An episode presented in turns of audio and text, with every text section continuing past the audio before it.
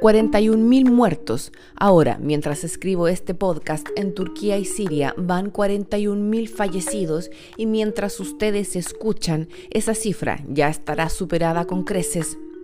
El daño causado por los terremotos de la semana pasada es impresionante.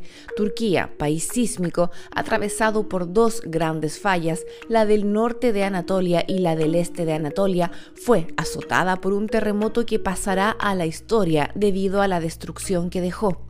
Cuando recibí la noticia habían perdido la vida unas mil personas y la cifra ya parecía trágica, pero no anticipaba el tipo de catástrofe. Solo habían pasado algunas horas y no había amanecido del todo. La luz del sol iluminó un escenario dantesco.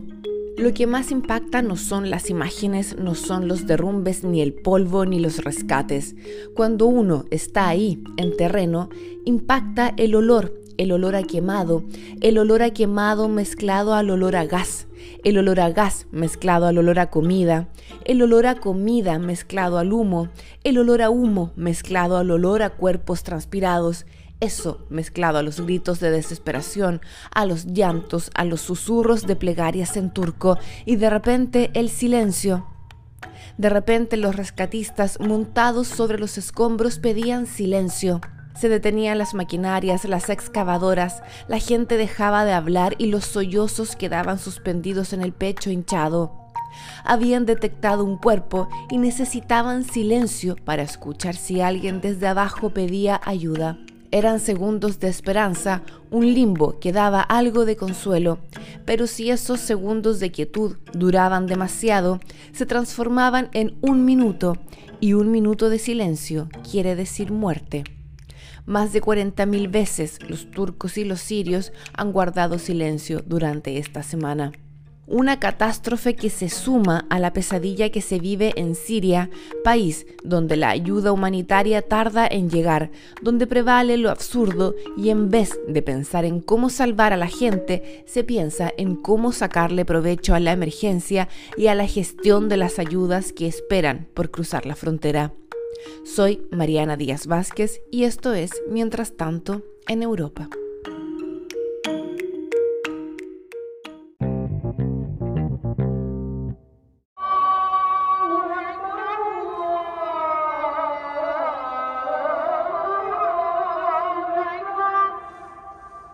Estoy en la mezquita de Ramat Sanoglu, a 200 metros de uno de los edificios de 12 pisos que se derrumbó en la ciudad de Adana. En realidad voy caminando por la vereda y el llamado a la oración, que es el canto que se escucha, me hace entrar a este lugar. La mezquita tiene un gran patio anterior, una entrada principal por la que solo avanzan hombres y dos pequeñas puertas laterales. Por la de la izquierda entran las mujeres.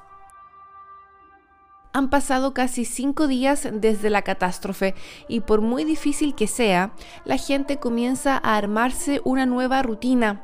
Es la una de la tarde más o menos, hay un lindo día de sol que contrasta con el frío que hace. En el patio de la mezquita hay algunas mesitas con voluntarios distribuyendo almuerzos, hay también hombres estirando en el suelo grandes alfombras para arrodillarse y orar, hay mujeres y niños deambulando por el lugar y hay quienes, sentados bajo una pérgola de madera café, están conversando entre ellos y organizando cómo seguir viviendo.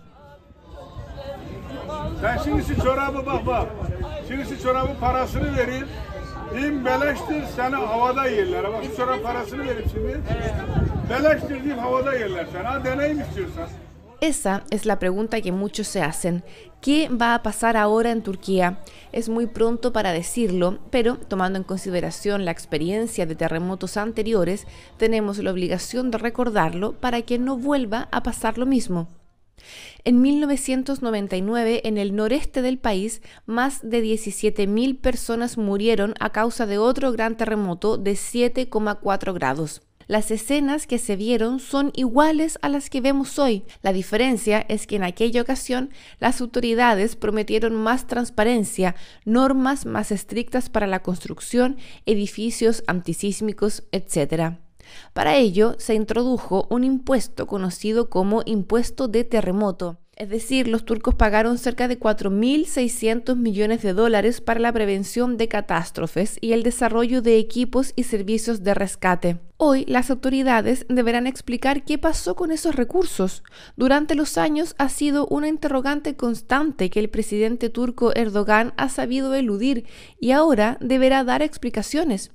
Por lo pronto admitió que la respuesta a los terremotos no fue del todo rápida. Por otra parte, el Colegio de Arquitectos de Turquía ha denunciado que fueron el incumplimiento de las normas de construcción y las sucesivas amnistías dadas por el gobierno a edificios que no contaban con todas las licencias al día las principales causas de la tragedia.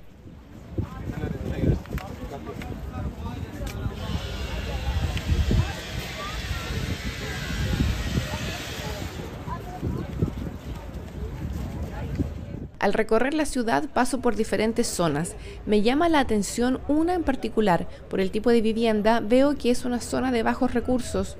No hay edificios, solo casas de dos pisos y muy pequeñas.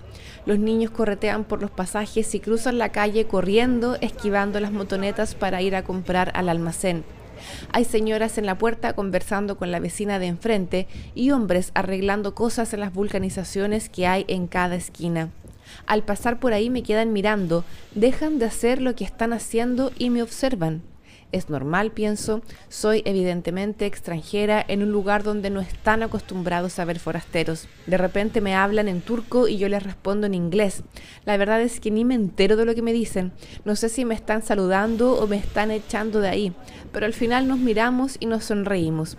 Pero a lo que voy, en esta parte de la ciudad, por muy precaria que parezca, no se cayeron las casas.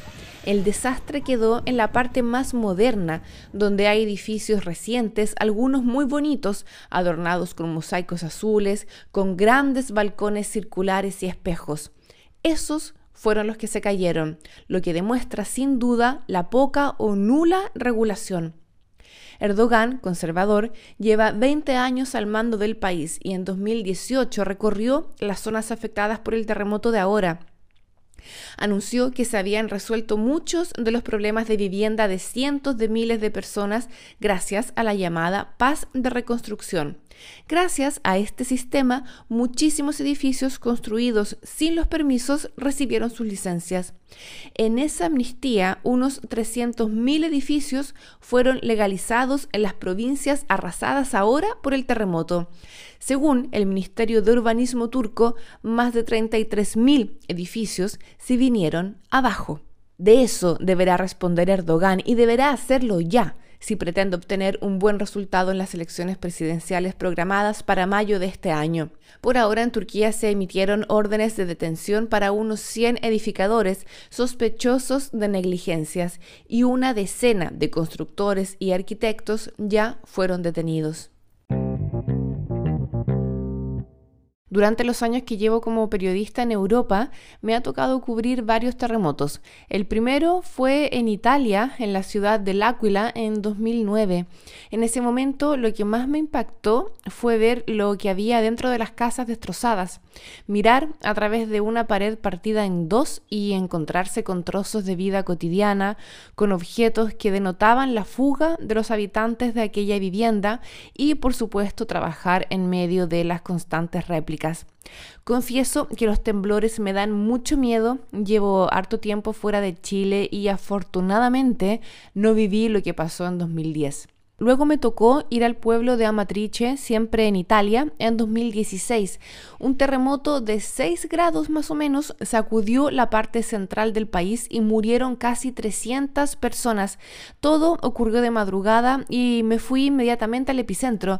Llegué antes que cerraran la zona y lo más terrible era escuchar los gritos de la gente pidiendo ayuda. A fines de octubre de 2020 estuve en Izmir, en Turquía, y siento que lo que vi en ese terremoto fue como la antesala de lo que pasó ahora. Hubo muchísimo menos muertos, exactamente 114 personas y más de mil heridos. Pero en esa ocasión, en comparación con esta, me refiero específicamente a las reacciones de la gente, eh, eran muy distintas. Cuando conversaba con los lugareños, incluso con quien eh, había perdido su casa, ellos me decían que estaban bien, que el gobierno los estaba ayudando y que estaban confiados. Ahora todo fue muy distinto. Fue una catástrofe que aún no termina de desarrollarse y las críticas contra el gobierno se hicieron sentir. Muchos me pedían informar sobre la falta de ayuda en las ciudades más afectadas. Me pedían que fuéramos para allá y denunciáramos eso. Lamentablemente me era muy difícil debido a los daños en las carreteras y a la falta de movilización, pero pude palpar la rabia y el descontento, la desesperación y la incertidumbre de no saber qué iba a pasar con el más de un millón de damnificados. Las experiencias de los desastres anteriores no dan muchas esperanzas.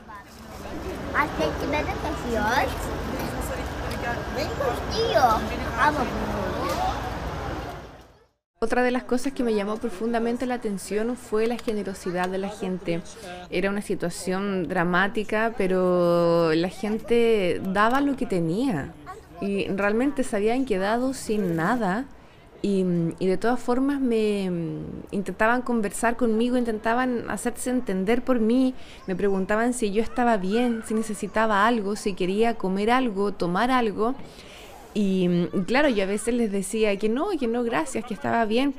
Uno, porque mm, no tenía manos para, para, para recibir lo que me daban. Y otro porque me daba un poco de pudor, ¿no? Porque ellos me estaban ofreciendo la comida, el té, el, que, que, eran parte de las ayudas que le estaban llegando. Y yo, obviamente, esa ayuda no la necesitaba. Entonces sentía un poco de pudor y un poco de culpa al, al, recibir algo que, no estaba destinado para mí, diciendo que yo no lo necesitaba, era como que, como que le estuviera quitando algo a alguien, ¿no? Pero finalmente entendí que para ellos era súper importante y, y, hace parte de su cultura y entonces rechazarlo, incluso si uno lo rechaza con un no, gracias, estoy bien, no se preocupe, mm, es una ofensa. Así que empecé a recibir todo lo que me daban y, y llegaba después de vuelta al hotel con la mochila llena de cosas, llena de, de pastelitos, porque daban como unas bandejitas con unos pastelitos turcos súper ricos por lo demás, em, con botellas de agua, llegaba con, con, almuerzos también, daban bandejas con almuerzo, llegaba con galletas, con papas fritas, me, me, daban lo que tenían.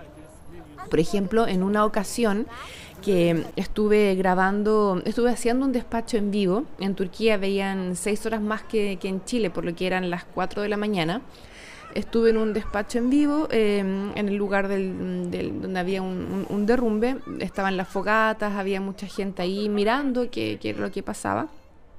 Y bueno, terminé el despacho y me iba al hotel, solo que no habían taxis, no había, no había cómo moverse de ahí. Y bueno, esperé muchísimo rato, ahí me ofrecieron una fogata, me ofrecieron sentarme al lado de una fogata, me trajeron incluso una silla para que no me sentara en el suelo, me trajeron té, me trajeron comida, me trajeron de todo. Mientras eh, yo veía, bueno, cómo, cómo llegar al, hotel, porque pensé en irme a pie, pero irme a pie eran cerca de como una hora y media, una hora cuarenta de, de camino.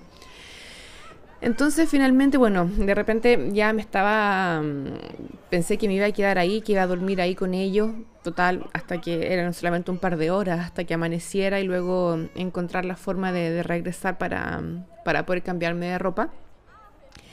Y, una persona se dio cuenta, eh, me preguntó qué, qué, necesitaba y con el traductor de Google le dije necesito ayuda porque necesito un taxi para, para regresar a mi casa. Y él me dijo, yo te llevo yo te llevo, dejó todo lo que tenía, eh, agarró su auto, apenas nos entendíamos, que bueno, entendíamos eh, quizás el nombre, y, me llevó al hotel. Tuve un poco de miedo al principio, un poco de, desconfianza, pero ya, bueno, que, que nada, me, fui con él. Me pareció así, al primer impacto, una persona que de verdad me quería ayudar y, y ya. Tomé, así que me fui con él y me llevó al hotel, muy amoroso. Obviamente yo le, pregunté si quería que le pagara, me dijo que, que, no, casi que como que se enojó porque le ofrecí plata. Pero fue extremadamente amoroso, me dejó su número para que si las otras noches lo necesitaba que lo llamara. Fue muy, muy generoso. Y así todas las personas. Estaba, por ejemplo, en la carpa donde estaban los refugiados y estaba tratando de grabar algunos enlaces para las notas y entrevistar gente y, las personas se me acercaban solas, se me acercaban a, darme papas fritas, estaban con un paquete de papas fritas, metían la mano, agarraban un puñado y me lo daban. No sé, fue, fue increíble todo lo que, lo que viví ahí y como les digo, la, que la gente en una situación incluso de ese tipo tenga todavía las ganas de compartir lo poco que les queda me parece fenomenal. Al mismo tiempo, otra cosa que me llamó la atención fue la limpieza. Las calles claramente estaban sucias de escombros, de, la situación que se estaba viviendo en ese momento, pero em, a pesar de todo, de todo el caos, estaba limpio. No habían papeles en el suelo, no habían botellas de plástico en el suelo, no, no, había nada de eso. Habían restos de lo que había sido una fogata o cosas así, pero en el caos que había, en la desesperación, en el, en el infierno que se estaba viviendo, créanme que no había un papel botado en el suelo. Y eso lo encontré increíble. There is an earthquake in Turkey, Kahramanmaraş, Adana, Gaziantep, and people came here. Uh, and Afat in Turkey search and rescue team set up this tent, and people come here and stay here right now. Mm-hmm. Yeah, I'm afraid about that because Turkey don't prepare for this earthquake. Mm-hmm. This is a huge and um, unique disaster. El que habla es Hassan, es un joven de unos 25 años y nos cuenta que después del terremoto la gente se refugió aquí. Esto antes era un mercado y ahora coge a la gente y a las carpas. Hay, una, hay filas de carpas blancas de AFAD. AFAD es como la protección civil em, turca, una tras otra, donde la gente se refugia y pasa la noche. Hassan nos dice que tiene miedo de que no haya más sobrevivientes tiene miedo ya que no estaban preparados para un terremoto y nos dice que está tratando de eh, encontrar más gente, pero que es difícil y que teme que no lo logren.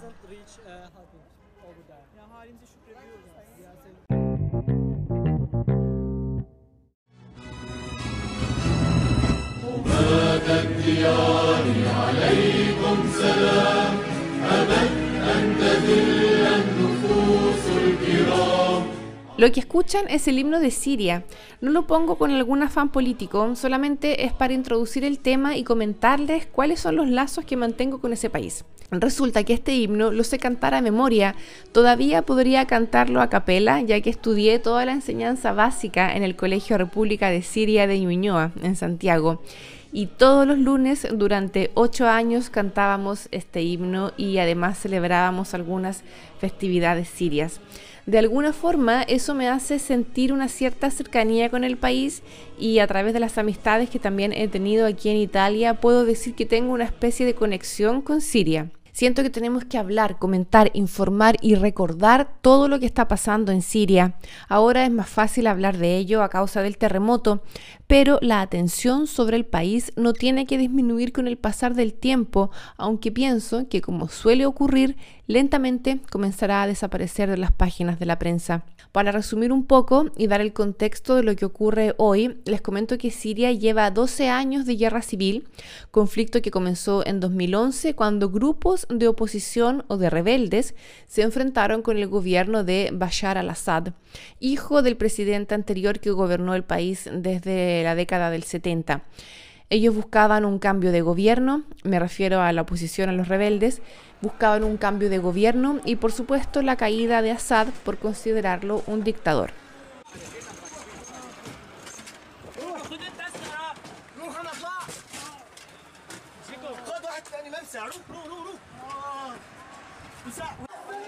Siria es un país que lleva 12 años de esta guerra civil que ha provocado millones de desplazados. Muchos de ellos viven en países como Turquía y justamente en las ciudades afectadas por el terremoto que son las que están inmediatamente tras la frontera. Viven en condiciones muy precarias en campos de refugiados y en Siria también viven en edificios que ya estaban dañados como consecuencia de la guerra. Hace varios meses que la falta de agua potable en esa zona generó una epidemia de cólera en la parte norte del país, la misma que ahora se vio sacudida por el terremoto. En esa parte faltaban hospitales e insumos médicos, faltaba gasolina, había razonamiento eléctrico. En resumen, se trata de una zona extremadamente vulnerable, donde además del drama que se vivía y hoy se vive, las ayudas internacionales tardaron días en llegar. La gente que murió bajo los escombros lo hizo de hipotermia y esperando una ayuda que nunca llegó.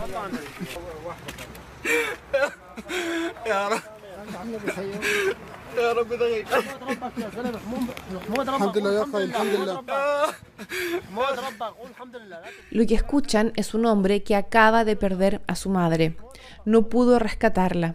Él, ellos, las personas, son las verdaderas víctimas de un enredo geopolítico que ve a los países de Occidente frente al dilema de enviar ayudas a las zonas afectadas sin caer en el juego del régimen de Damasco.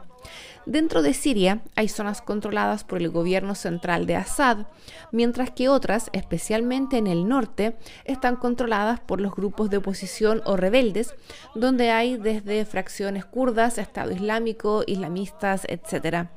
El noreste de Siria solo puede recibir ayuda a través de un paso fronterizo, y ese paso quedó destruido tras el terremoto.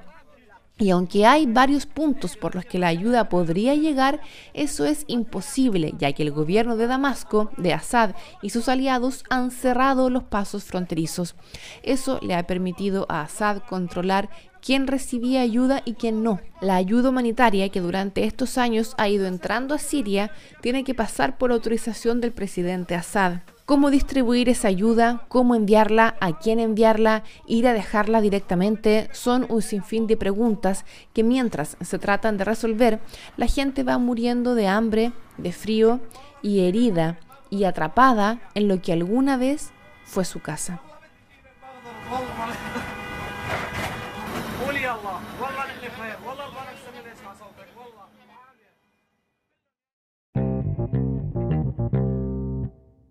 Les agradezco muchísimo por su compañía en este nuevo episodio del podcast Mientras tanto en Europa que esta vez fue un poquito diferente, no estamos específicamente hablando de Europa, pero de todas formas es un tema que me interesaba muchísimo comentar con ustedes eh, e ir más allá de la noticia, ¿no?